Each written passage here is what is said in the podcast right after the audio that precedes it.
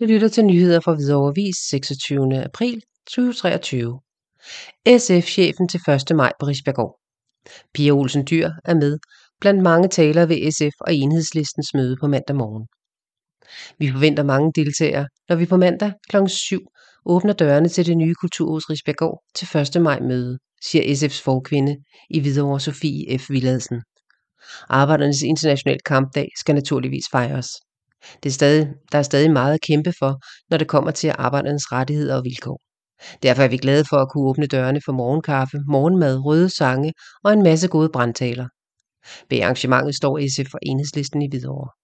For uden det store fælles morgenbord bydes der på en række taler og fælles sang.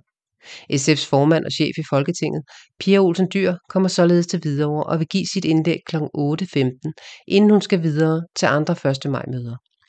Ellers bliver der taler af blandt andre borgmester Anders Wolf Andresen, Jon Olofsen, formand for Bubel, og folketingsmedlemmerne Sigurd Aersnap, SF, og Søren Søndergaard fra Enhedslisten, og KB-medlem Karin Kofod, også fra Enhedslisten.